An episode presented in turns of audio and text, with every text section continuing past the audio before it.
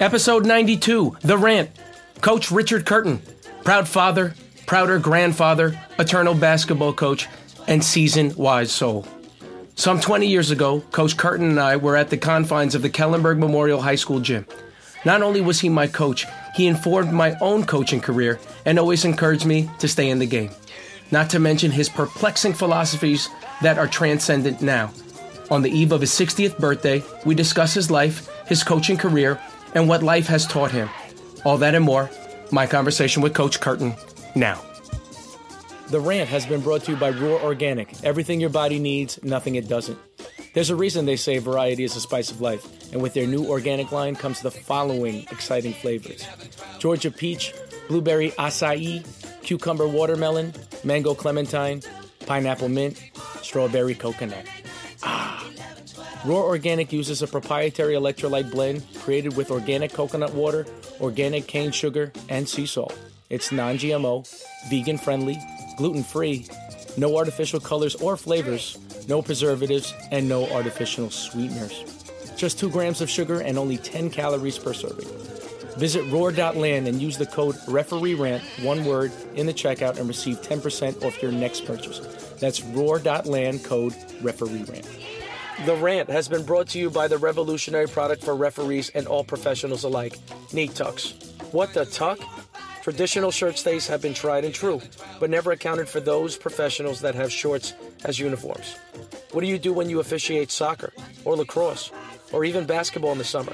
Don't forget about baseball umpires too. Enter Neat Tucks, which come in style and active versions.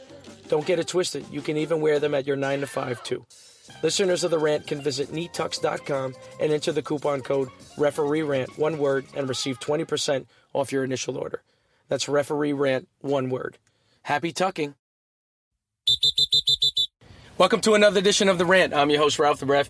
I'm with a special guest, my former basketball, Kellenberg Varsity Boys basketball coach from when I was in high school, um, former Chaminade alum, baseball standout, as well as an AAU coach, Coach Richard Curtin. How are you, my friend? Ralph, how are you? Good to be here. I'm good. I've I've seen him from time to time over the course of my adult life, but um, I met this man November '97 when I was trying out for the basketball team, and um, we knew nothing about you. I remember we had JV coach, Coach Nelson, who's now the uh, the head coach of the men's uh, NYU basketball team now, um, and I guess the program was kind of in it was like helter skelter. So when we met you, um, I know you set the tone early, just by your energy and your intensity, and of course with Coach Carter, um, that intensity was just elongated, and you know you you were a very positive direction. You were a very positive influence for you know a lot of young men that were on that team. So nonetheless, welcome to the show. Well, uh, again, thanks for having me. And uh, my recollection of that, that was my first year as a varsity basketball coach, and I've done a lot of coaching. And uh, I, you know, as a Chaminade alumni, Kellenberg and Chaminade are connected. So I, Mhm. I, uh, I, my recollection is I was very enthused and excited, and uh, I had to get to know the people. Not being a teacher, that's a little bit challenging because you don't really know the personnel and you're brand new. But uh, it was a good, a good, a good bunch of kids, and uh, you know, it was a good year. And, and We're my get tenure in- there was good. We'll get into that. We're going to get into all that, but I want to go all the way back. Let's let's set it all the way back. Where did you grow up? What sports did you play growing up? And you know, what what was your relationship with sports in middle school and high school and college? Oh, well, so I grew up in Seaford, Long Island. I was born in 1959. Um, and I went to parochial school, St. William the Abbot. I went to Chaminade, and I went to Boston College.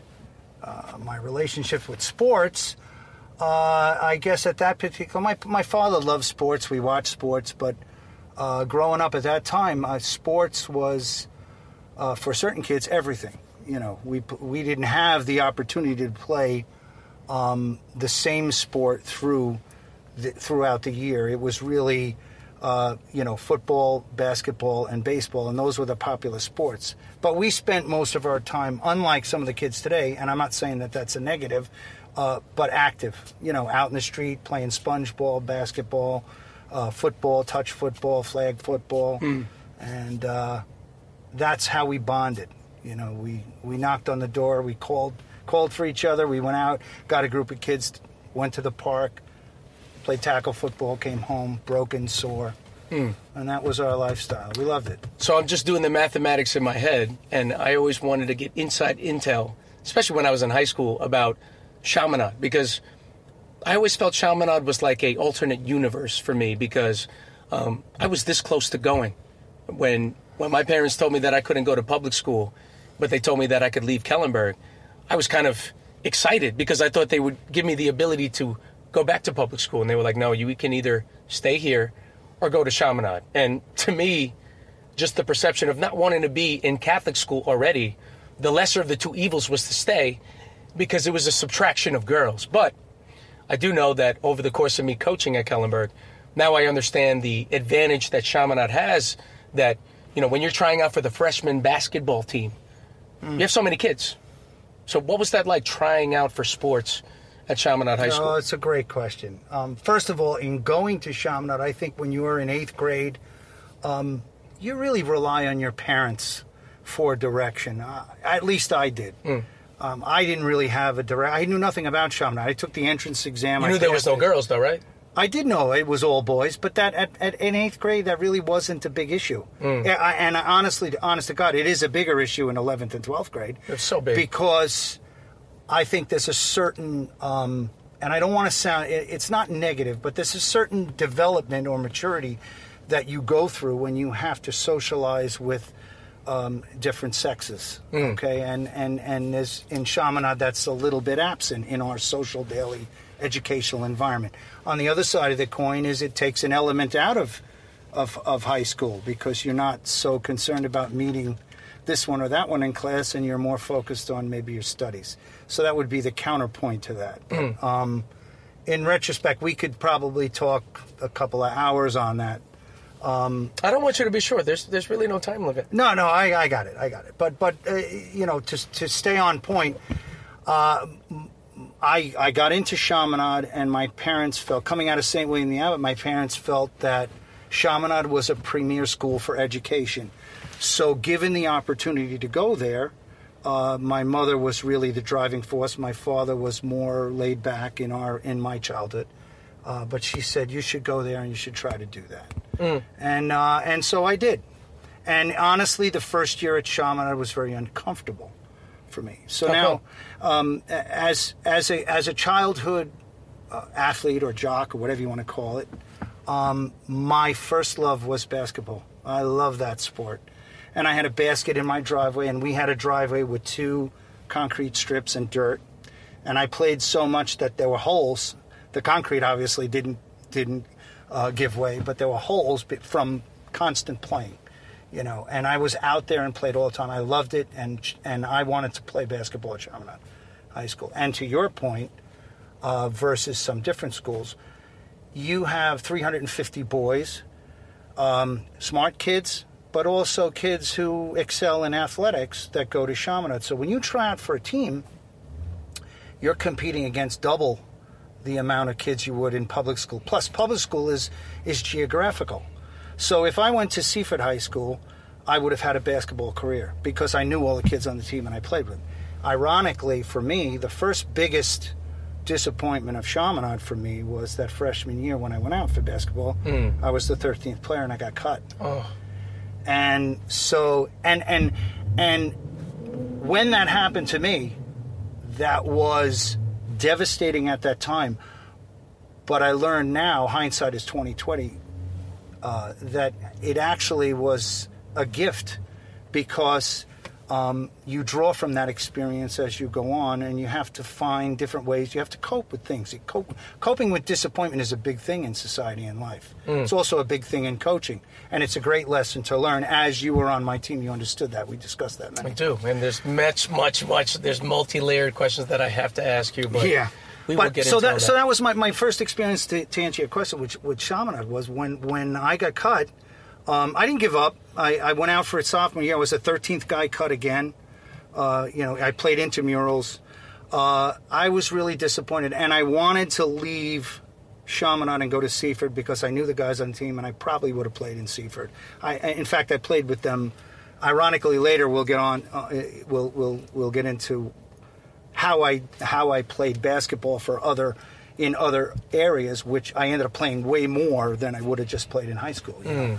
um, but you know that that was that was my first experience uh, with athletics at Chaminade, and uh, I did go out for the baseball team sophomore year, and I made varsity, and that became my sport. So I had an identity athletically, and I loved it. I was probably a better uh, baseball player than a than a basketball player, but it it did have an underlining development in my coaching philosophy and my want to be involved with the sport that I love. Because once you don't play it anymore, and I'm fast forwarding getting ahead of myself a little bit, but when you get a little older, and the opportunity to play organized basketball. Now, now there's leagues all the way through till you're adult. We didn't have that back then. Mm.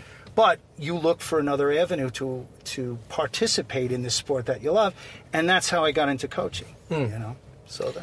Well, I, I want to get into those glory days of, of playing high school uh, baseball at Chaminade. What what position did you play? And you know, the only reason why I ask you is because um, I do the Catholic League games. Obviously, I can't do Kellenberg because I still coach there, but you might catch me on a varsity game, Chaminade versus St. Anthony's, and there is no better thrill than when two kids are wheeling and dealing and throwing that heat and being being able to command the strike zone, and you're baffling every single batter. And now it's a it's a one run game, and the game is one hour. Those, regardless of the success that I've had in basketball officiating, those type of games in baseball, I'll do that one million times over because there's nothing you can't replicate that type of drama in basketball the way it's in baseball. Just the thought that you can think of things and one pitch can, can change and maybe one wild pitch changes the complexion and this guy didn't get on and this the sub already came and the, the base the pinch runner can't run and I don't know. What was your recollection wow, of playing listen, baseball? I love everything you just said, I, and I think that's probably one of the most endearing factors. Baseball is not not a timed sport; it's mm-hmm. an open-ended sport.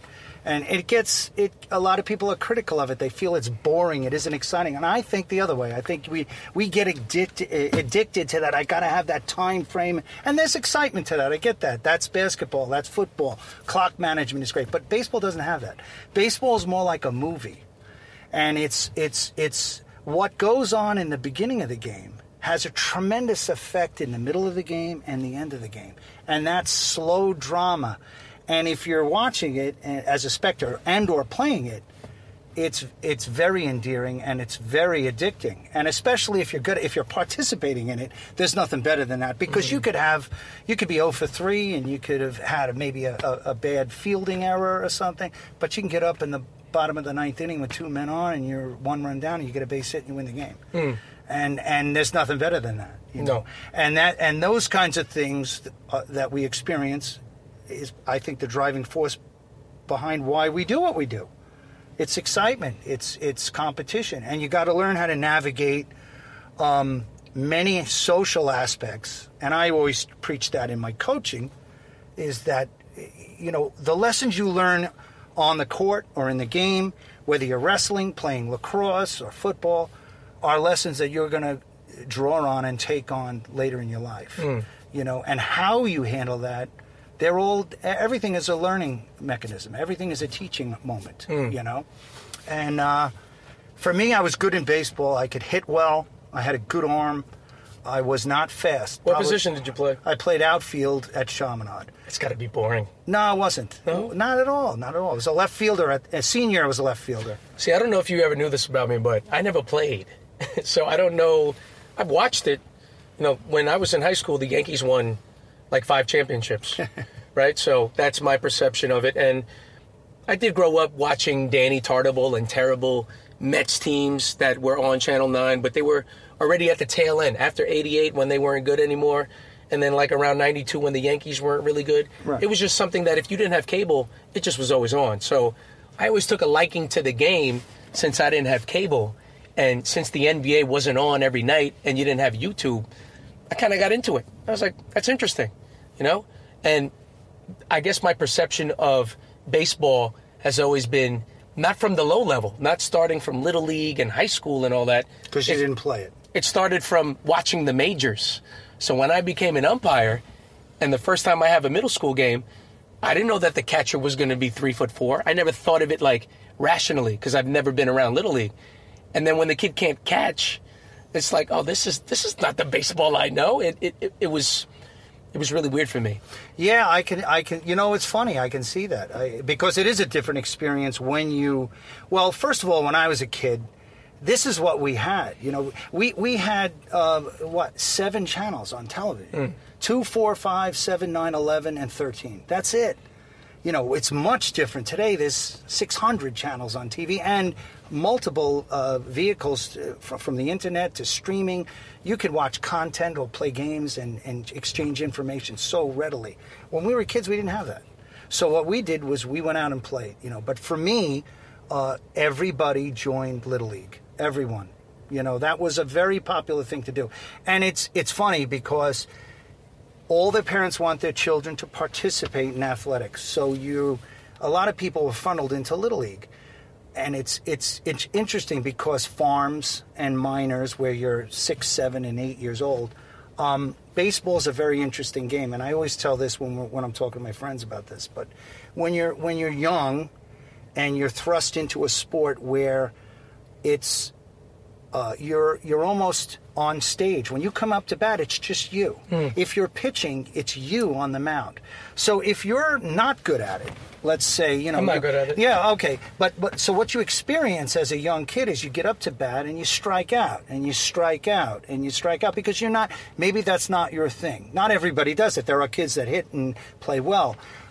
But after a few years, especially in baseball, the kids that don't have an affirmation for that kind of weed themselves out and they say, you know what, uh, Ma and Dad, I really don't. So we had a lot of kids, farms, minors, but by the time we got to majors, and it's ironic we're having this because right now the, the Little League World Series is on, and I just absolutely adore that. I think it's one of the best uh, entertainment forms and of, of watching these kids mm.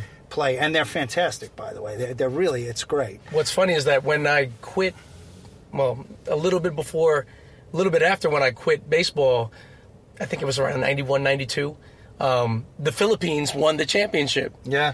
But they won. And, and I remember my, my whole family was so excited because they won. And then they found out they were all like 18 years old. well, yeah. I think, I think the Little League has addressed that issue. But and cheating isn't great either. But but anyway, to my point was so by the time I was in majors as, as a player, I, I was fairly good at it. Uh, of course, you have camaraderie, you're part of the team, but you get uh, an experience of baseball as it's being coached to you by volunteers mostly. Uh, now we have a much better mechanism to teach sports and train kids than we did with, with me, but uh, you still learn the game. And, and mm. my recollection as a 12 year old, 13 year old, 14 year old, um, I was at a particular level, but I had a great affirmation and a love for the game. I couldn't wait for the season. I wanted to play it extra, but it was very difficult to do that. You know, you can't drum up 18 people to just no, it's not. No, not baseball. It's not. It's not something that's easy to do. I mean, we we did. We played games and stuff, but not like. Um, uh, later on in my life, as I as I had a family, I was able to do things for my children, and one of my ch- children played baseball a lot, and I was able to uh, give him an opportunity to play and practice and hit and do a little bit more than I did. But my father loved sports and he supported me, so we did some extra stuff, and I, and I was pretty good at it, you know. Did you have a lot of success at Chaminade? Did you win any league championships? I did. Chaminade, our senior year, we won the Catholic High School Championship. That's got to be special. And I, you know, my recollection of that, I may have my facts a little wrong, but I, I did hit pretty well. I batted fifth. I played a big role in many games, and uh, we had a good team. We had some good pitchers, and uh, eh, we, we, we did well. It was fun, you know. Mm. And uh, uh, I I liked it, you know. And I and I and I went on to play. Actually, you know, I I, I tried out in college, and I was uh, a candidate for a walk on at St. John's, but because I was transferring to BC, um, you know, it wasn't hindsight is 2020. I really wanted to go away to college, so I wasn't going to stay and commute to St. John's, not understanding that if you're getting entertained as a walk-on, you shouldn't take that opportunity and throw it away. Mm-hmm. And I figured I'd go to BC and make the team. And of course, I went to BC, and um, BC is not baseball is not BC's main sport. Football, hockey, and basketball are their D1 sports. So. Uh, I was taxi squad, and then I got out of doing that. You know, I, I finally accepted the fact that my quote unquote athletic career is over. Although I did play uh, Stan Musial for Nassau for a few years, I took a few years off, And uh, then as we get in talking more later later in the road, I have a long 24 or 5 year history going back to play baseball as an adult because MSBL, which was a league that was started when maybe I was 30, 25, 30, I might have my dates off a little. It wasn't in existence, and then I met some guys. And honestly, that was the best baseball I ever played because I played with a lot of college kids. Same with basketball for me. So, um, athletics was always a big part of my life.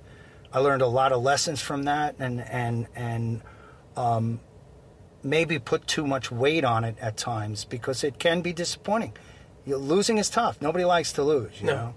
And but I think there's some merit to getting through disappointment and adversity in your life, and you learn this lesson in athletics almost it, it's you almost cannot not learn it because very few undefeated teams throughout your whole childhood. Right. You know, so you you you learn perspective. You learn how to function when things didn't go your way, hmm. and more importantly, you, if you if you're if you're taught well and you're honest and open, the first thing you look at is, well, what can I do different? What happened?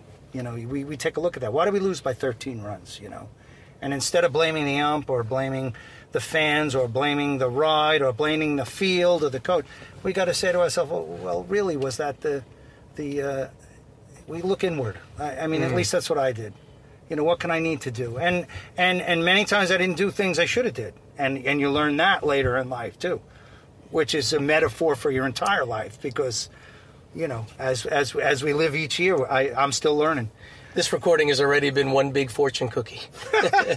but um, I wanted to go back to just, and, and obviously this is the rant. And I think what's interesting is because your come up is not necessarily organized basketball, but here you are playing at Chaminade High School for baseball. And I umpire those kids. And what I appreciate about those kids is that they, there's no lip. There's nothing because that's the mandate in Catholic League that they're not going to give anything. There's not, there's not going to be one iota of flack when it comes to a controversial call. The coach may come up to me in a respectful manner, right, and tell me like, "Oh, I disagreed with the call." Sure, it's sure. gonna, but it's never going to come from a kid. However, in public school, different ball game, right? Sometimes Well, I, I would agree. I, there may be a little bit. I, I, probably have a more uh, open viewpoint. And I think for the most part, kids are taught respect, and I think mostly children are respectful. Um, parochial school, Catholic school, or or maybe uh, other types of private schools are strong on discipline. Chaminade is strong on discipline. You know, you can waver from the rules, not. you know, so that's why you probably have a more um, respectful or, or or quiet approach when they disagree. And public school is probably a little bit more lax. Uh, we could probably talk a lot about culturally how that has evolved from um, the 60s to the 70s to the 80s and to the 90s. And I know throughout my experience with Little League, coaching my own children, AAU, um, I was never a proponent for giving children a trophy for participating.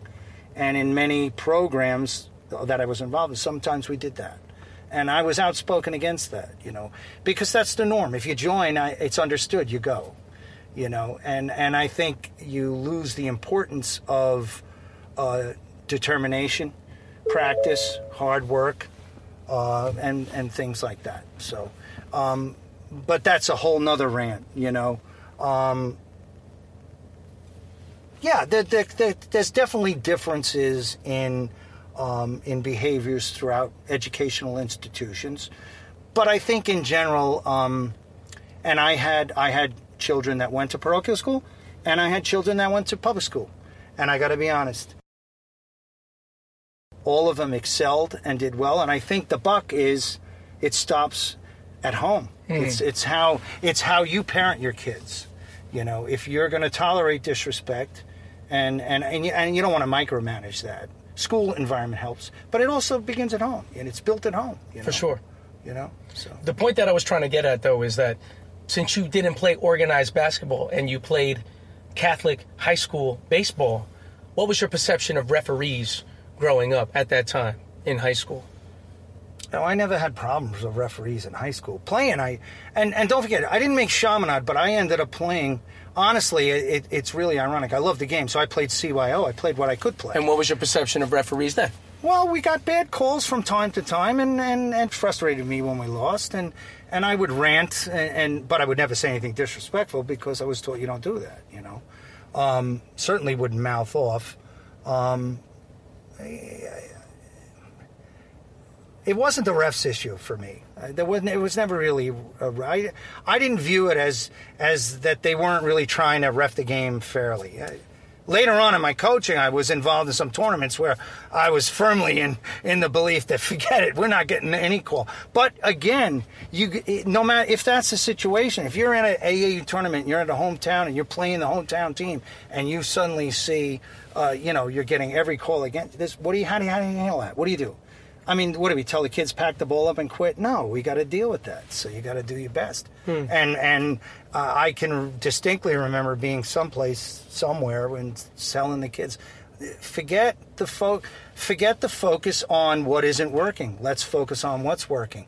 You know, you're going to have to adjust your um, coverage because if you touch them, you're going to get called on a foul. So, you, you, know, play defense with your legs, take a step off, make, you know, if they got to shoot the ball, let them shoot the ball, box out, and and hopefully we can get out of here, you know, with some success. Mm. You know.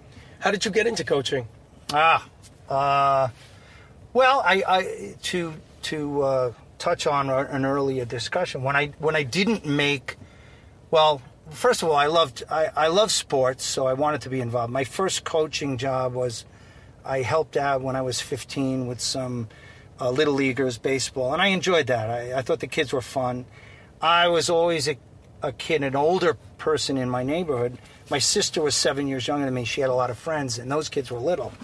And often I'd go out and we'd be, you know, wrestling or throwing a ball around. And all of a sudden I'd have like 12 kids in the yard and we were wrestling and throwing around. And the kids loved that, and I always enjoyed that because it brought um, happiness and joy to the kids, and I felt like, hey, wow, this is pretty cool. You know, they look up to me because I'm considerably older, but it, it, was a fun thing to do. And they have, in fact, it's ironic because because of Facebook, some of those kids are friends with me on Facebook. And they will write to me and say, "Hey, uh, do you remember when you used to throw the ball around or wrestle with us or play tag or whatever?" And and it's fun because you don't really realize that you're making a difference in their lives, and similar to what you've shared with me. For sure. And and uh, I mean that's a gift. But uh, to answer your question, as far as getting into coaching, once I coached a couple of times as a 15 year old, and then uh, in college, my first head coach thing was I think I I got a team for Seaford Little League, um, and it was. Um, maybe I was 20 or 21, and I think they were 17. Babe Ruth, it might have been a Babe Ruth team and I enjoyed that. You know, I had some decent kids on the team and uh, good athletes, and we were moderately successful, but I liked it. Um, so that was my 20s. Those were my the first two experiences with coaching. Um, I think, yeah, I got to think for a minute. Um, I took an I, I, took a period of time off. Um, in my early 20s, I, I, I have it now. In my early 20s, I went back to wanting to play the sport that I wanted to play the most, which was basketball. Um, and as I mentioned earlier, I wasn't really fast. But that was because I was probably 20 pounds heavier than I should have been in high school. Now, if I would have worked, if I would have worked hard to be in a better shape in high school, it might have made a difference. But I didn't, you know, ignorance is bliss. I didn't really realize that. So when I was 20, I decided, um, and this was a personal decision. I wanted to get back to my roots.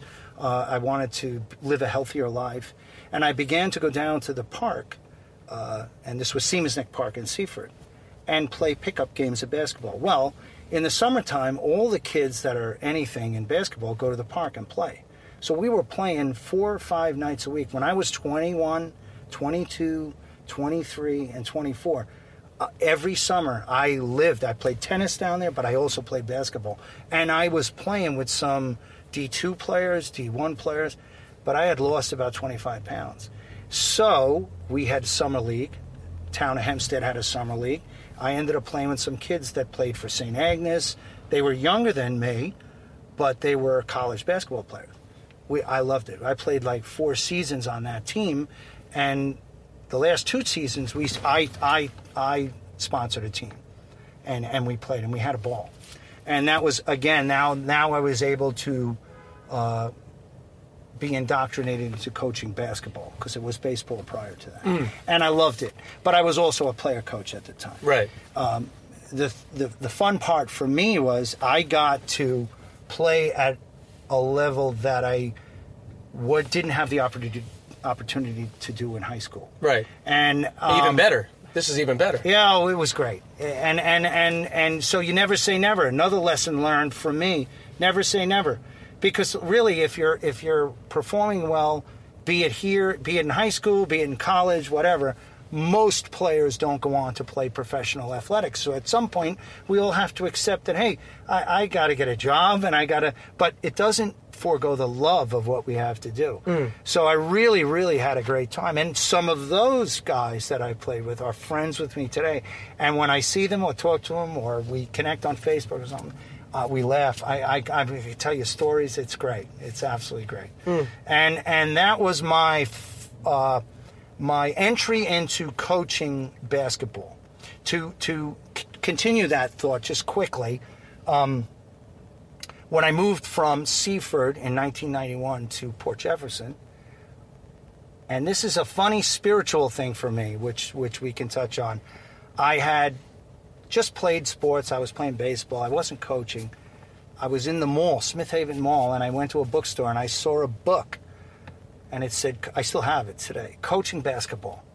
And I said, Oh, I'm, I'm going to do that. And I took the book, bought it, brought it home, read it a little bit, picked up the phone. I called Port Jefferson um, Infant Jesus Parish and said, Who's the CYO director? And I got the guy's name. I called him. Uh, he never returned my call. I called him again, never returned my call. Third time I called him, You didn't text him? no, no, there was no texting. It was on a regular phone. 1991. Okay. Um, he called me back and he said, uh, and he, you know, eh, this is Bart, Bart Rubin, a great guy, and he was the director of a big program in, in Port Jefferson. And he said to me, you know, he, had a, he has a voice like a deep voice, you know, like I, I felt like I was talking like to the head of the mob or something like that. I was like, oh, this guy's a serious. Oh yeah, I don't. Uh, I got to meet you. I got to talk to you. I was like, okay, well, you don't have any kids, you know, and I understand that because they got to vet that. You know, people calling up, I don't have any children. I want to coach kids. You know, you, you want to get vetted. So I met him, and then we hit it off, and uh, uh, he he had an opportunity to coach a team, and that really was my um, I think 92, 93, 94. I became CYO director for Infant Jesus within three years' time, and we had a travel program. That program was big. I think we had 20 schools, we had three, four hundred kids. We had an intramural program, and we had a travel basketball program. So that's when I, and that's also the time that there was Super League, Jim Fox, and then there was um, AAU and uh, I met Debbie Bradjevich from uh, the Long Island Silver Bullets, who was uh, the, the the female coach at Kellenberg. Yep, women's so varsity when, coach. Right. So when the job opened up in 1997, I was away on a tournament with my 13 and under team, with uh, uh, Miss uh, Tom Rotkamp, and I had 13 boys in Mobile, Alabama, and then for the AAU Nationals in Memphis, Tennessee. It was 19 days we were on the road, and I went in and, and interviewed with uh, brother brother Kenneth, who I went to school with, and that's how I got the job At Kellenberg. at Kellenberg. I went to Shauna. That's I that coached at Kellenberg. So, wow, that was I, I didn't. So that's know I, I, I kind of I kind of f- fast forwarded through the thing, No, and there's a lot more details to that. But that really was the entry. Each and every time you coach, too, uh, just to expand on that thought a bit, each and every time you coach at a particular level, you refine your own skills. Now, in that time, I went to four or five clinics. Clinics with Hubie Brown, clinics at Hofstra, Jay Wright had a clinic. Um, uh, I, I, there's a myriad of coaches. I also bought a lot of t- Phil Martelli from St. Joseph's, wonderful training tunes, and Mike Krzyzewski, uh, uh, you know, his all his stuff that you can buy online and study it to help you develop your philosophy as a coach. Um, I devoured that stuff. Mm. And, and so now I'm watching Mike Krzyzewski stuff, and I was always a great college basketball fan as well. I watched that my entire life. But implementing that for kids, it's it's it's very quick. You quickly learn what works and doesn't work. You know, you can come into coaching on the. Oh, I'm going to teach them some plays. You know, but as soon as they do the play once, after that, the other team knows what they're doing. So you have to teach them how to play, not just plays. Not not that quick hitters and strategy isn't important for situational, but you got to find a way to in, instill a philosophy of what it is you're doing. Hmm. The more you educate yourself as to what successful philosophies are, the more you have the ability. Because coaching is about strategy, it's also about motivation, it's also about philosophy. It's also about how you approach. You got to read your kids. Some kids you can yell at, and some kids you can't say anything to because hmm. they cut shut down. You know, Right. And it's it's a difficult task. My career, work wise, was a salesman. I mean, I was I was in the electrical wholesaling business. So, one of the things you learn as a salesperson, and the misnomer is that all salespeople are full of full of crap and they're just trying to sell you stuff. It's really opposite for real salesmen, um, which is we you want to provide a service that's fair, but you want to be reliable and respectful to your customers, so you do business with them over time, and you have to learn how to read people. So that was a, a I think a, a an unforeseen asset to my ability to convey philosophies from coaching to my kids. To your point earlier, the team that I had for Kellenberg my first year, that was a, that was a, a highlight in my life as coaching, because I got a couple of players, and the ingredients were brand new, and and it could have been anybody, but it was the right fit at the right time, and I was in the right space to give them what they needed, but they gave me what I needed, hmm. and you were on the team, so you know. Yeah, well, what was your. Well, first of all, how over the moon were you that you got accepted for the position? Because I know what a big deal it is to just be a varsity head coach anywhere. I think that's just an accomplishment in and of itself as a basketball coach anywhere. At it, you know what I mean? I think Yeah, that's a big thing. And at the same time, what was your first, um, I guess, recollections of, of that from how you remember it, from your vantage point? Well, I think it was 97 or 98, right? It's 97, 90? Well, first of all, getting the job, I, I remember thinking to myself, it, it's just a short period of time that I was walking in the Smith Haven Mall and I said, you know, I'm going to do that. Hmm. Think about it. It's. Yeah, you put it in 91. perspective, yeah. So 91 or 92. Six years, and now you're a Six years I was a varsity basketball coach. And I said, man, anything is possible. But that's part of my thing, you know. That's part of my philosophy inside. You know, thoughts become things. That's I'm, I'm a great believer in that. The dog in your head that you feed is the one that lives. So if you're going to be a constant negative uh, henny penny, the sky is falling. That's what you're going to manifest and create in your life. And if you're going to be the power of positive thinking, Norman Vincent Peale, great book years ago. Um, if you can eh, have positive thoughts and and I think the number one ingredient to success, and there's many pieces of literature written on it, is the belief that you're going to be successful. You know, you have to believe. Of course, you got to do work. Of course, you got to practice. Of course, you got to move in the direction. But without belief, I don't know that you can summon the discipline necessary to excel to a level that you're looking to excel. Doesn't hmm. mean you have setbacks or not. So I, I somehow I knew I was going to get the job. So I kind of knew it, but at the same time I was like, wow, that was fast. You know, and and I I I think from my perspective, um, I wanted to take everything I had learned and apply that to Kellenberg.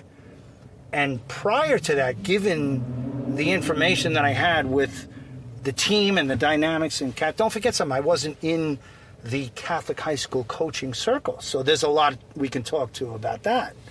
Um, you know, um, I had, and I wasn't a teacher, so I was thrust into a situation as a as a, a newbie, a freshman, let's say, and I only I, I could only default to the things that I knew. I was going to coach you guys to the best of the ability that I could coach you, and and give you what my strategy was, and and kind of assess and build a program. Don't forget, I didn't have a program. You know, I love the fact that I was coaching in school and we practiced every day because I was teaching my philosophies to AAU kids once a week. You know, and I had six practices and we were off to a tournament. So I was in this accelerated mode. You're doing this, you're doing this. This is how we break a press. This is what we're doing. And with high school, I had just six days a week, every, you know, for two hours, two and a half hours every day. That must have been a treat. And I guess my recollection of that was my sophomore year, I had a lot of success. We didn't make the playoffs, and I do remember that varsity team. And the bridge between JV and varsity is that the seniors move on to college, the juniors end up becoming the leaders, and then the sophomores get thrusted upon varsity of something that has always been magical. Because, you know, I always say, even to this day, the hardest team to make at Kellenberg Memorial High School is the girls' JV volleyball team and the boys freshman basketball team because everyone thinks they can play. Yeah. And they've no come no from doubt about it. wherever they came from and they don't know anything of anything. And then without fail, you'll go with the left-handed layup. You weed out like 40 kids. They're not coming back tomorrow, right? then the next day, okay, now we'll see what your IQ is. Okay, this guy can't, this guy's a turnover machine. This person doesn't have the IQ. Now we have the team. And it's a crushing blow because you, you know firsthand of what you think you are and, and who you are in your town. But then when you pit yourself with all of these people, right? But the nth level of that, the highest degree of that whole rite of passage is JV, well, from freshman to JV. And you know everyone can't make the JV team. Go to varsity because it's all of ninth grade, all of 10th grade, and then it gets halved. And Yeah, yeah. Well, I was going to say that. I think the biggest transition is the JV players that have to go play on varsity because half of them aren't going to make the team. Right. Because you got half that are there. And it was always know. a big deal. You you go to those games and it, it felt like it mattered. They they played music at the games. They they had an announcer. it's they a, had listen. It's a big thing. It's it, you're you're on the high school basketball team. There's 12 guys. It's crazy. So, That's it out of the whole school. So as a sophomore, I always thought it was a big deal. So I remember going into that season thinking like, well, the good players left, and now the juniors are going to be seniors. And there was a couple people that came out of nowhere. How many how many seniors left the team? a lot, man. They had There was uh, there was Ter- si- Terrence six or seven, right? Terrence Seniors. Crowley, um, Desir Marshall. There was there was a lot of them. There was like ten of them. But the thing is, you know, that particular team, they didn't have the people that stepped up for you. In particular, Brian Loesch, who came out of nowhere. He had the tenacity of a lacrosse player. Guess what? He's a lacrosse player, Yeah, and he played know. basketball with that same type of tenacity. No, he could shoot very well too. Then you had somebody on a chip with his so- shoulder, Rich Ferrier, who got cut perennially up until he met you and he, he was with me. And I remember we we came out first day of tryouts. He's like, you know, whatever happens, happens because, you know, he's so used to getting cut. You know, he's just so used to just playing rec ball and never getting a chance. And Well, I got listen. I got to give him a lot of credit. My recollection of that is here's new coach, and here's a kid who, who didn't play for three years in high school, who could have easily said, ah, "I'm not going to go." I'm I, but he loved basketball and wanted to play. And honestly, when he came out, I, I I thought he was on the team. He played great. He had great tryouts. He ended up being a starting player for number four. And he player for me. and he and he performed very well. Yes, he did. And and and and my recollection of that team is I was very fortunate. Uh, Jay uh, Mastriano, a yep. fantastic, strong player. Uh, he had a knee injury, so there was a little iffy there. But the first time he really came out and, and played, I was like, you know, he was he was a blue chip player for high school, tough kid, you know, and he played a big role in, in what we did. And and Brian Huber was Brian Huber to this day is probably the single best kid I ever had a coach, and that's no indifference to you. No, it's okay. But I have to tell you something: the desire, the determination, the tenacity, his ethics, his respect, his leadership. And and I remember in the beginning, and this is a little part of the intricacies of coaching, because I was new, Brian's desire, and, and Brian's a smaller player, a shorter player. He's a point guard. I get it. But he had this tenacious desire to prove to me how good he was. And I think that the the buying into the system happened when I pulled Brian aside and I said, "Listen, I've watched you play. You, you're you're my point guard. I got it. You're my point guard." You never said that to me. No, because you weren't my point guard. you were a good player. I was a But- point guard. Yeah, yes, you were absolutely. But at that point, I made the decision that Brian Huber was going to be my point guard. No, he deserved it. And and- But when I told him that, Hmm. my point is, the the trying too hard kicked back a notch, and suddenly Brian was able to distribute and do the things to the point that we needed to. And I don't know if you remember. I remember this clearly, and it's funny because this is a long time ago. very long time. But I remember clearly that we were in a game where we were down, and and Brian got that desire, like I'm going to take over, and he did two or three things that were directly opposite of what my direction was, and I had to take him out of the game. And I took him out of the game, and I sat him on the on the bench, and I said, "I told you that you're not to do this. You need to do that." And I'll sit there, and we had a couple of more exchanges, and my goal was listen, I'm not going to keep him out of the game. I, I just need him to understand that he has to listen. And we went back in the game, and he and and and I think it might have been against Glen Cove. I'm not sure of the team, but I know we won the game, and we won the game because he came back in, and and he was able to implement under direction what I wanted him to do, you know.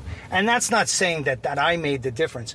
It's more uh, a story about attitude with how we approach things, and and you got a lot of that being on my team because we talked a lot about oh yeah, uh, you know, philosophy of how you're approaching adversity. You know, if a guy fouls you really hard and you're looking to get revenge and foul him back, and that happens many times, in that attempt, you could twist your ankle and lose your whole season. And I think I used that as an example.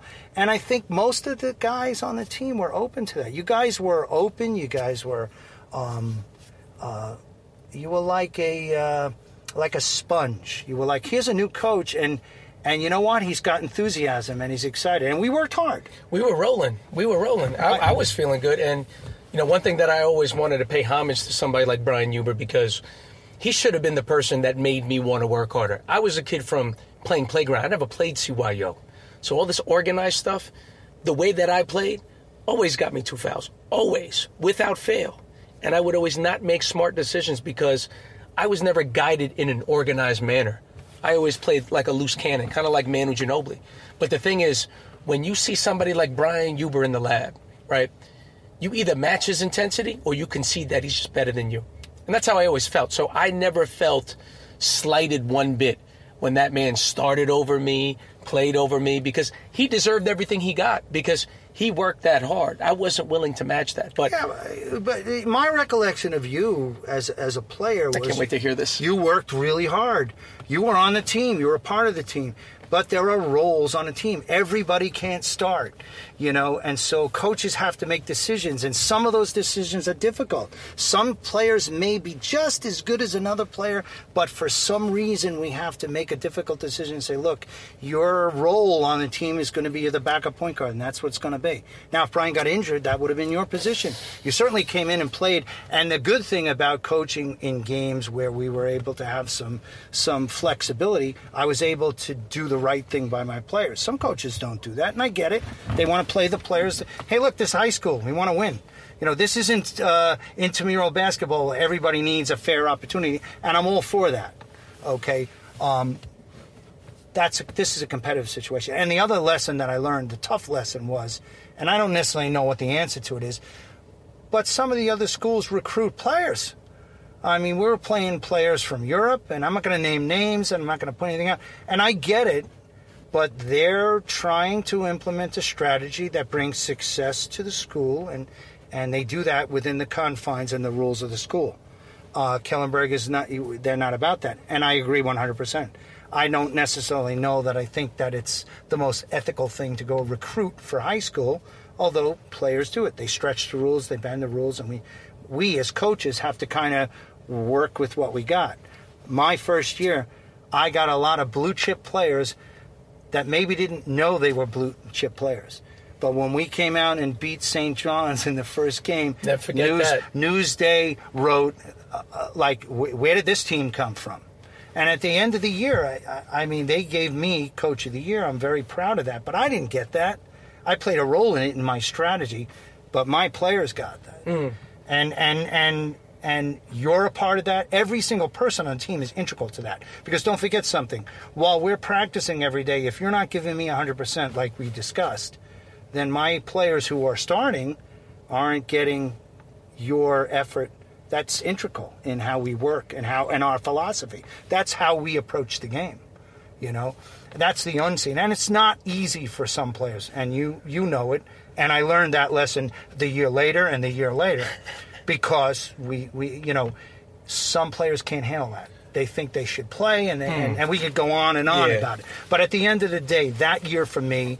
Uh, was was was a magical year. I'm very proud of that. And, Yeah. and the kids, a lot of kids went on to be successful. You know, and and uh, you know, um, it's a memory. I hope they got a lot out of it, and obviously you did because we're having this conversation.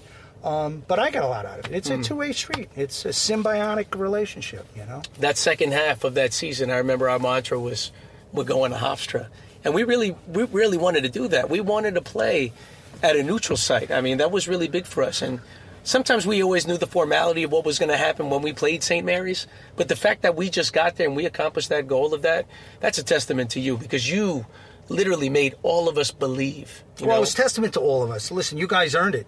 Uh, you beat the players necessary to get there, and we were in that game. We were in that okay. Uh, you know, we, we we tried a philosophy. It didn't really work well, but I think it worked well. But we were in the game, and don't forget they had some blue chip players. Timmy Cluess, a great coach, fabulous coach, and he's a basketball maven. I mean, he's he's connected. He played. He knows everybody. He got good players to go to St. Mary's. He's coaching now in college. A very successful guy. Um, I admired him, and um, he left no stone unturned. He recruited. He uh, he scouted us several times prior to us playing. Now this was Kellenberg, uh, ranked last. Oh, they're nothing. They're they're never good. You know. And yet there's Timmy Cluess in the stands again, and and, and I'm saying, why is he here? Why is he looking at? You know, the, he's a he's a fabulous coach, and I learned a lot from him too. You know, and uh, um, yeah, it was a good experience. You know, and and and my t- even though my tenure at, at Kellenberg was short, um, I don't, I don't, I don't have any regrets. Right. I, I might disagree a little philosophically with the way they handle things, but by the same token, it's their school. I'm not faculty. You got to abide by the, you know, how they approach things and, and work within the confines. And we agreed to part ways, and uh, and that was the end of my high school coaching career. I think what's ironic is that when you left, I kind of picked up, and I've been there for 20 years now. So. Well, that's a good thing. why I also find it um, kind of fortuitous now that I'm able to speak to you, and I think about, you know, we had our second day of tryouts for volleyball, and it, I kind of have to get the cobwebs out because I'm not really I'm a coach for eight weeks, and then after that I'm a referee. But one thing that I always talk about, especially now that we've had success, and your daughter, who we'll also speak about, um, is a big part of that. Um, we call something that we- we impart to the kids something called championship ha- habits.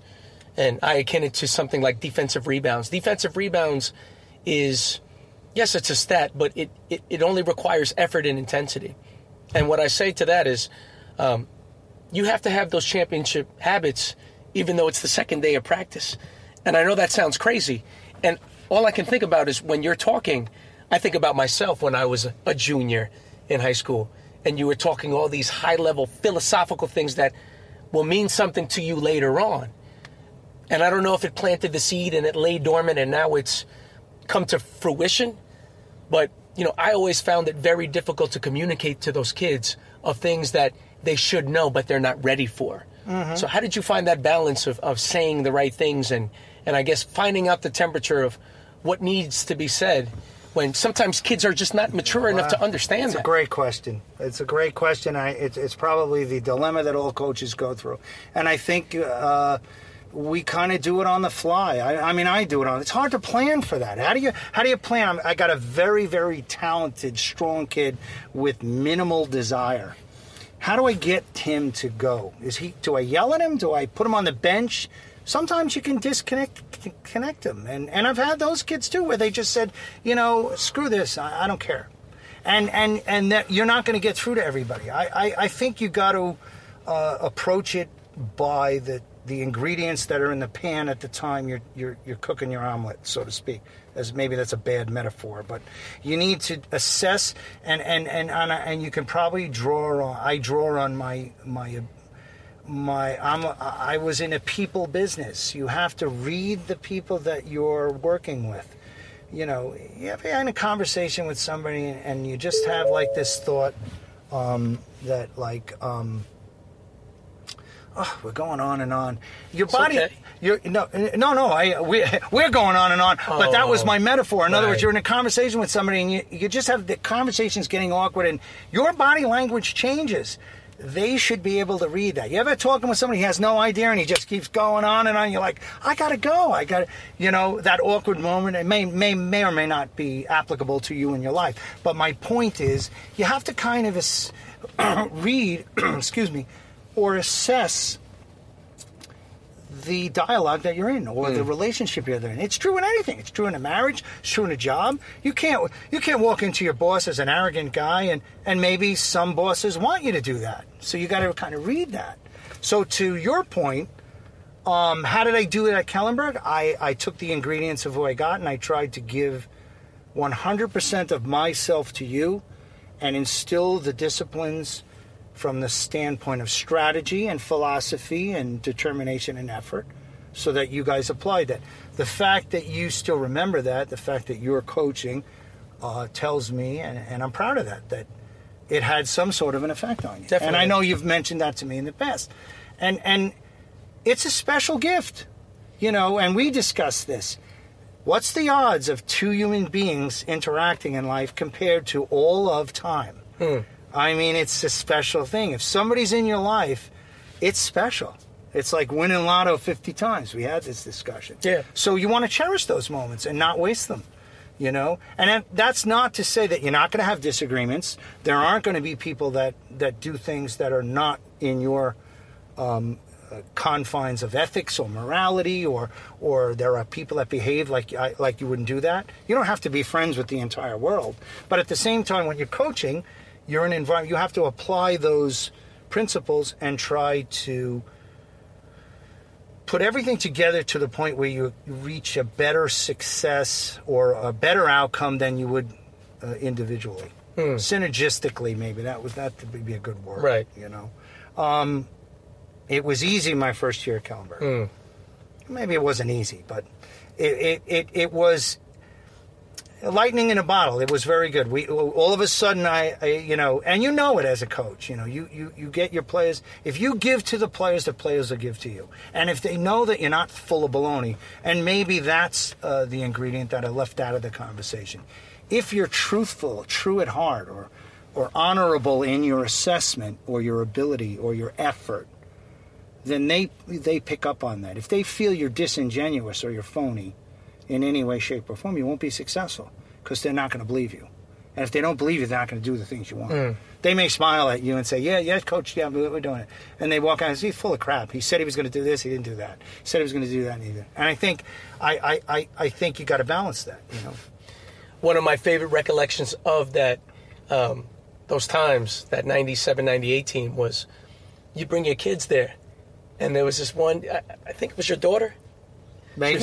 She was 10 years old and i remember we would be doing drills and you would yell at her with the same intensity you yelled at us about her not doing the drill and she's like i don't even want to be here Yeah. and it all came full circle because when I did come back to Kellenberg, come to find out she's the assistant varsity volleyball coach, and I'm that's the that's the sport that I love. That's the sport that I love because I didn't have the success that I had in basketball, and kind of like how baseball was for you.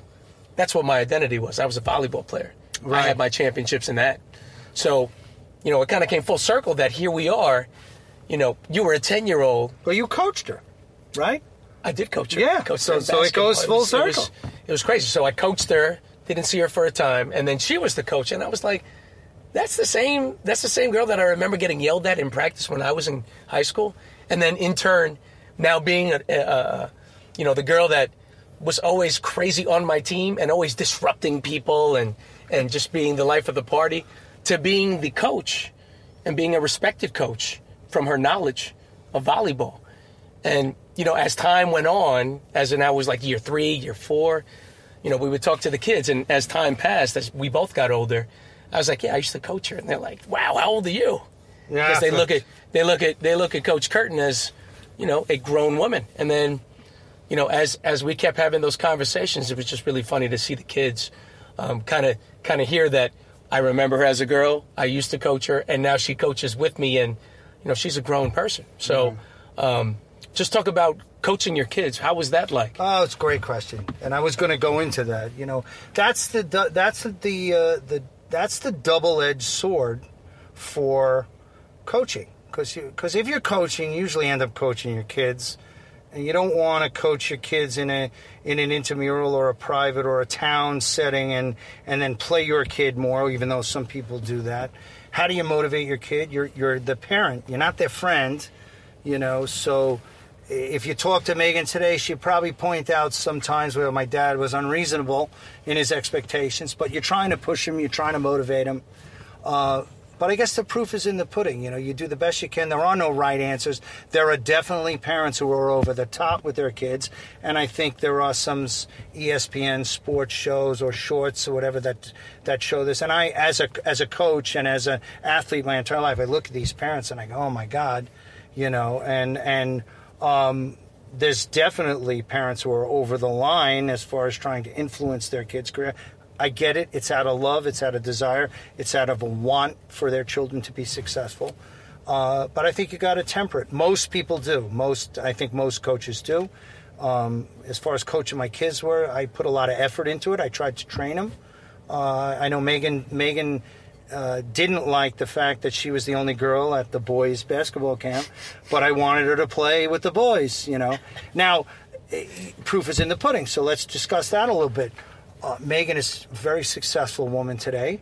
She went on to play volleyball, college volleyball, in Scranton. Summer, fall. I didn't play college sports. I wanted to, but I didn't. That's a fact. My daughter did. That's a fact. Okay, and not only did she, she was captain of the team her senior year, and and and and and she went on to play three sports at Kellenberg. She got great grades. Went to Scranton, uh, and I think that she conveys to me today that she draws upon the experience of Kellenberg, the experience of athletics, as far as how it has impacted her career and her life. And today she has a house, she has two beautiful children. She's a nurse. She went back to Binghamton to get her nursing degree in an accelerated program. She's married to a wonderful guy, and uh, you know uh, that's all a parent can ask for. You know, we're not trying to control everything your children doing. You're trying to prepare them so that they become adults and, and successful adults. So in that regard, um, uh, you know, I'm I'm I'm super proud of all my kids, but uh, you know, I got to say, she's uh, she's a gem. She's Yeah, she's a dear friend. I, She's s- a- I saw her recently. She came kid. by the uh, the volley the volleyball camp uh, early in July, and uh, she looked like her hands were tied up. yeah, well, she's busy. Yeah, it's, Got two little kids. It's hard to juggle. Suddenly, suddenly, I got a lot smarter. hard, hard to, hard to juggle. Yeah, now now she's leaning on you for real. Yeah. Um, real quickly, what was your recollection of the second year, which was a complete 180 from our first year? Well, you you get you, you get dealt cards. You know, we, we had we had some attitude issues, and I'm not going to name any names. This is not about singling people out. We we lack some talent. I might have made some poor decisions. I think I I, I, I, I maybe should have kept some people. I should have kept and worked with them. I regret that. You know. Um, I, I, I probably was struggling with not having the cohesiveness that we had in year one, you know, and year three was even worse. You know, that was tough as well. And there was some politics there, but um, we had some moments of brilliance. We, you know, you got to draw on what you were able to do. W- We were not an overly talented team. I, I don't, I don't think uh, the best coach in the world would have had much of a different result because we were playing some tough teams. Yeah. And and and and We leveled up our schedule and we lost all of the talent. Oh, we, well, we lost a lot of the talent, and, and we tried to replace it, and then we had some, you know, I, I think we had a couple of kids that that um, didn't have cohesiveness with the two grades. We lost a couple of players because they said, "I'm not, I'm not going to do this," you know. Yeah, there wasn't the same even camaraderie that we had in terms of buying in the first year. No, and and and and and there were some things that were unacceptable. you know, lack of effort and and and and and um, lack of determination or respect for fellow athletes is not acceptable. You know, and and in some in some regards, um, I had to make some difficult decisions, and that's not singling any one person out, but you know, on the fly, you make the decision you make, and you got to deal with the guys that you got. And then halfway through the season, I remember this saying, you know, maybe I made the wrong decision with that guy, and maybe I made the the, the right decision with this one, and let me see what we can do to pull it out. You know, uh, it was difficult. We didn't win a lot, and uh, you know, and then there's some politics. there was politics in high school too, and, and, and difficulty with some parents, and but that's okay. You know, I, I don't regret it, and uh, I did the best I could. I was honorable. I worked hard. These kids worked hard. I think some of them took away some of the same. I didn't alter my philosophy as a coach. Uh, I just didn't get the same buy-in that I got with the ingredients I had the year before. Mm-hmm. You know, and I don't regret that. And uh, parted ways amicably, quasi amicably with Kellenberg. I don't have nothing negative to say about that. My daughter went to the school, mm-hmm. you know, so that was a, you know she was at the school at the time, you know. Right. So, um, yeah, that was it was okay. I, I, I did coach a couple of AAU seasons. Um, I didn't go back into school coaching because of the politics, and at the same time, I was I was running a business.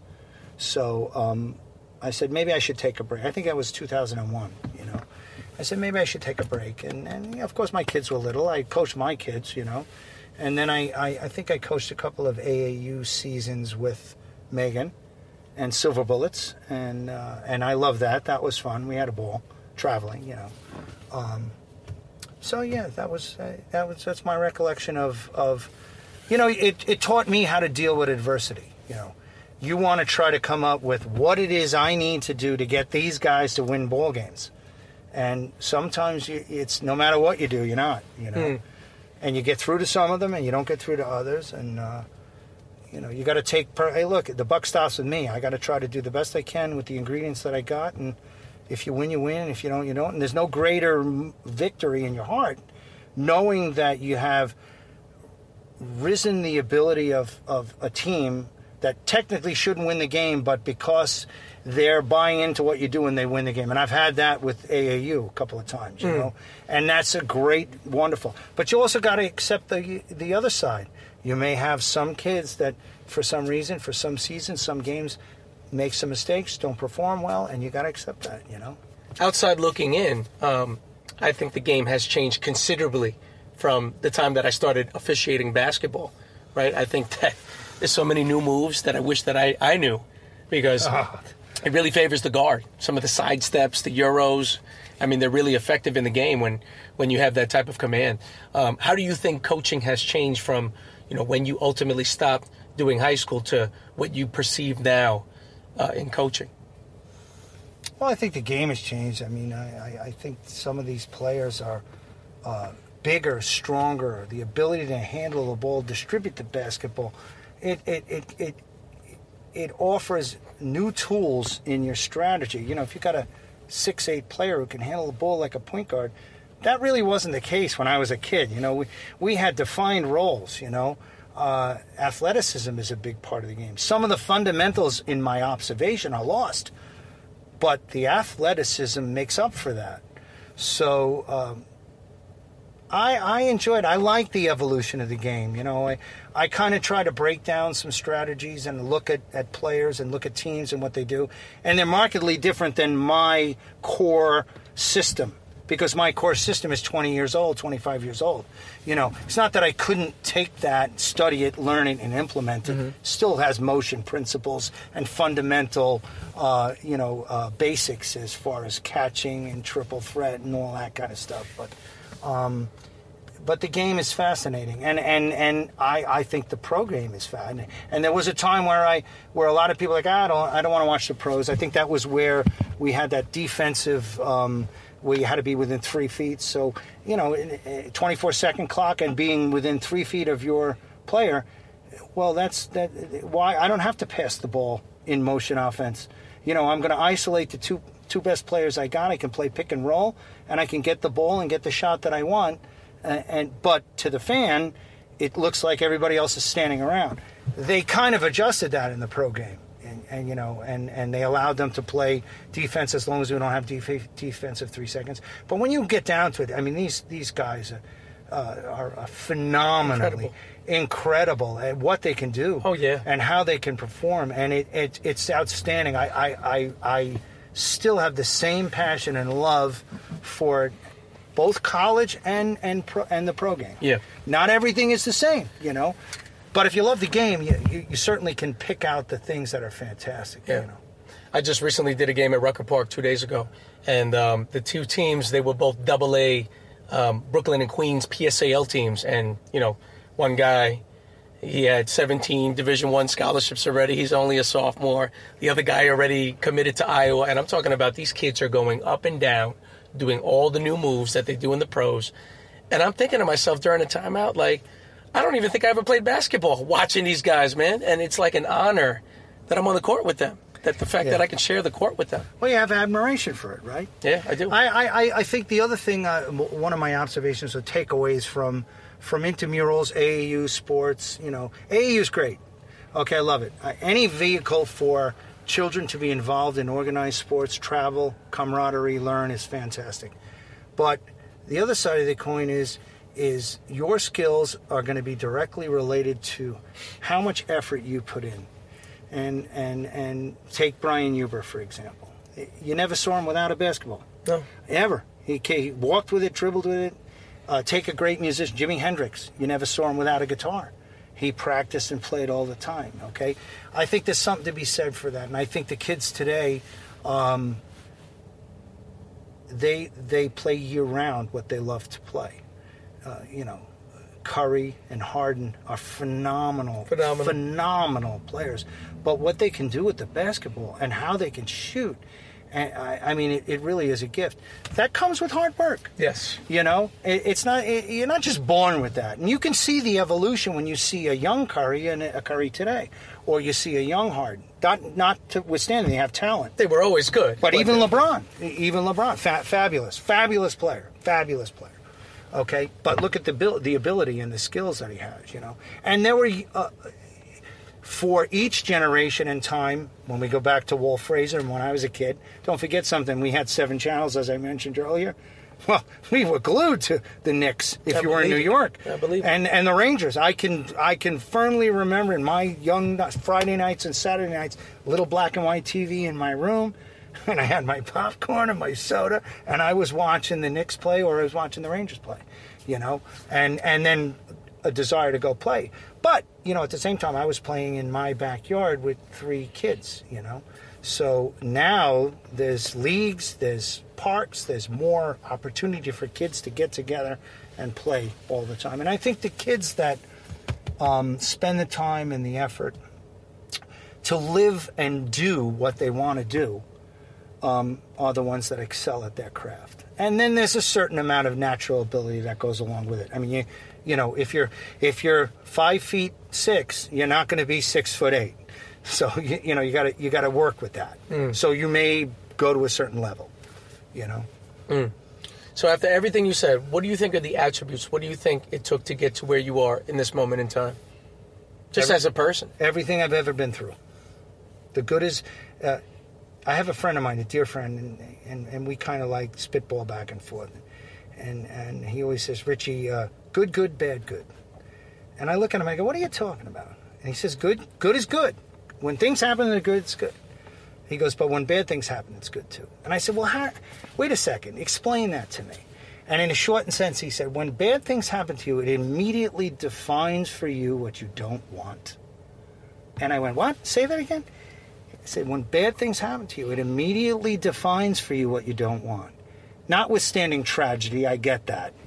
And, and, and even that has, there's gifts that come out of that. But um, metaphorically, if you get cut from something, you have to realize that um, I either need to do something not to get cut again, or I have to have the realization that I'm not talented enough to be at that level, so I have to do something else. And that's really what that is good, good, bad, good, because it defines for you what you don't want. So, uh, you know, if you want to be a nurse or a doctor and you keep failing the entrance exams, it's very clear.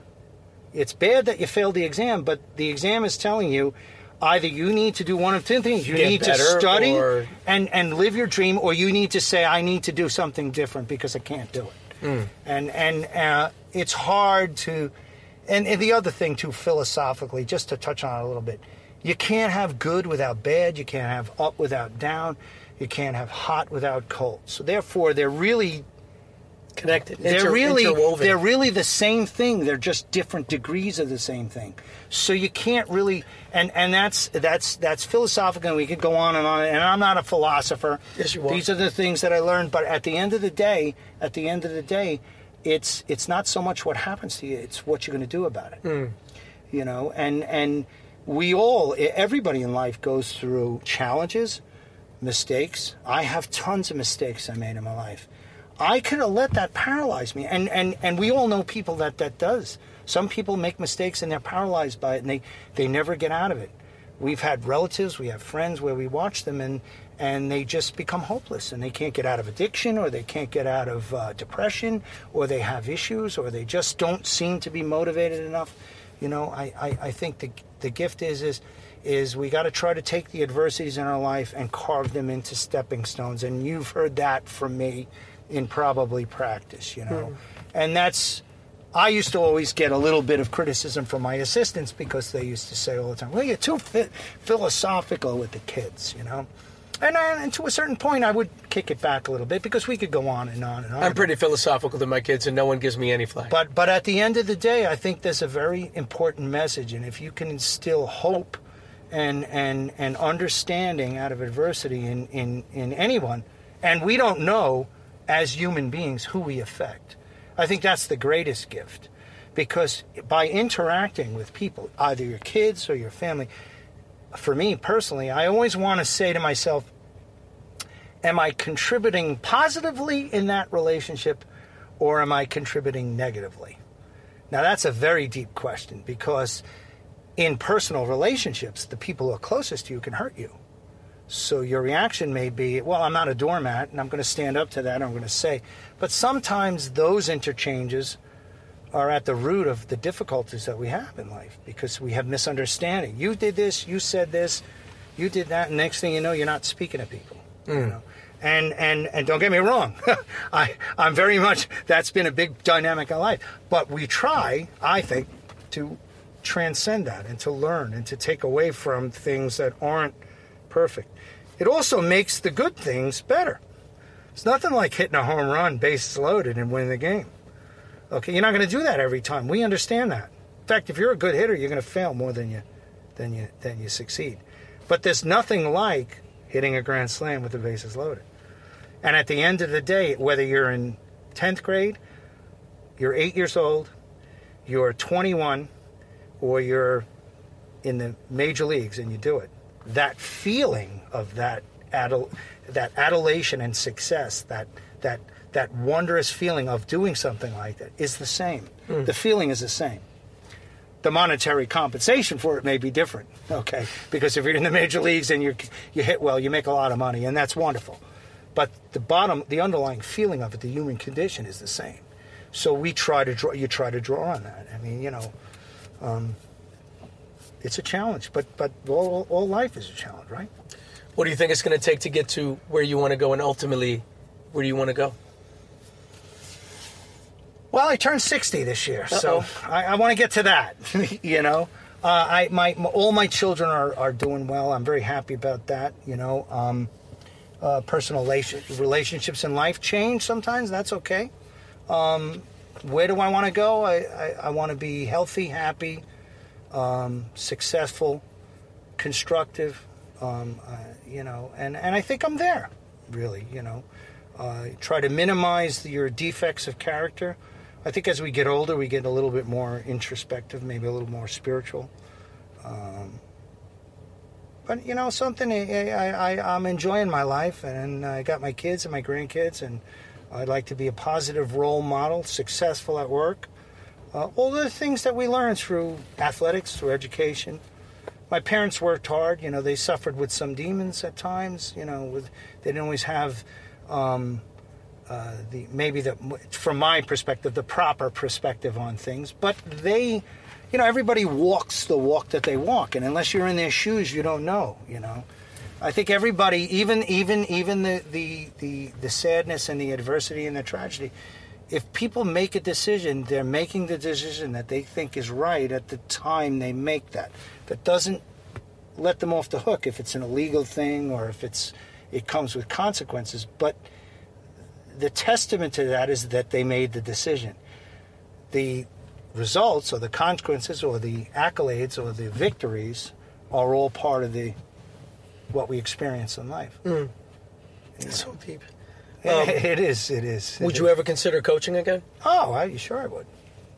Yeah, if the right opportunity came along. Uh, you know, it's hard when you're removed from it. You kind of lose your contacts and connections, but I love it. I, I, I think I would have to, for my own uh, personal responsibility, to have to spend a little bit of time updating myself. But I think my fundamental philosophy and my ability to get things done. I mean, there's still things that I, I watch in television. Like, oh, my guys did that. You know, I, I get that. So uh, The game yeah. is vastly different from what I remember.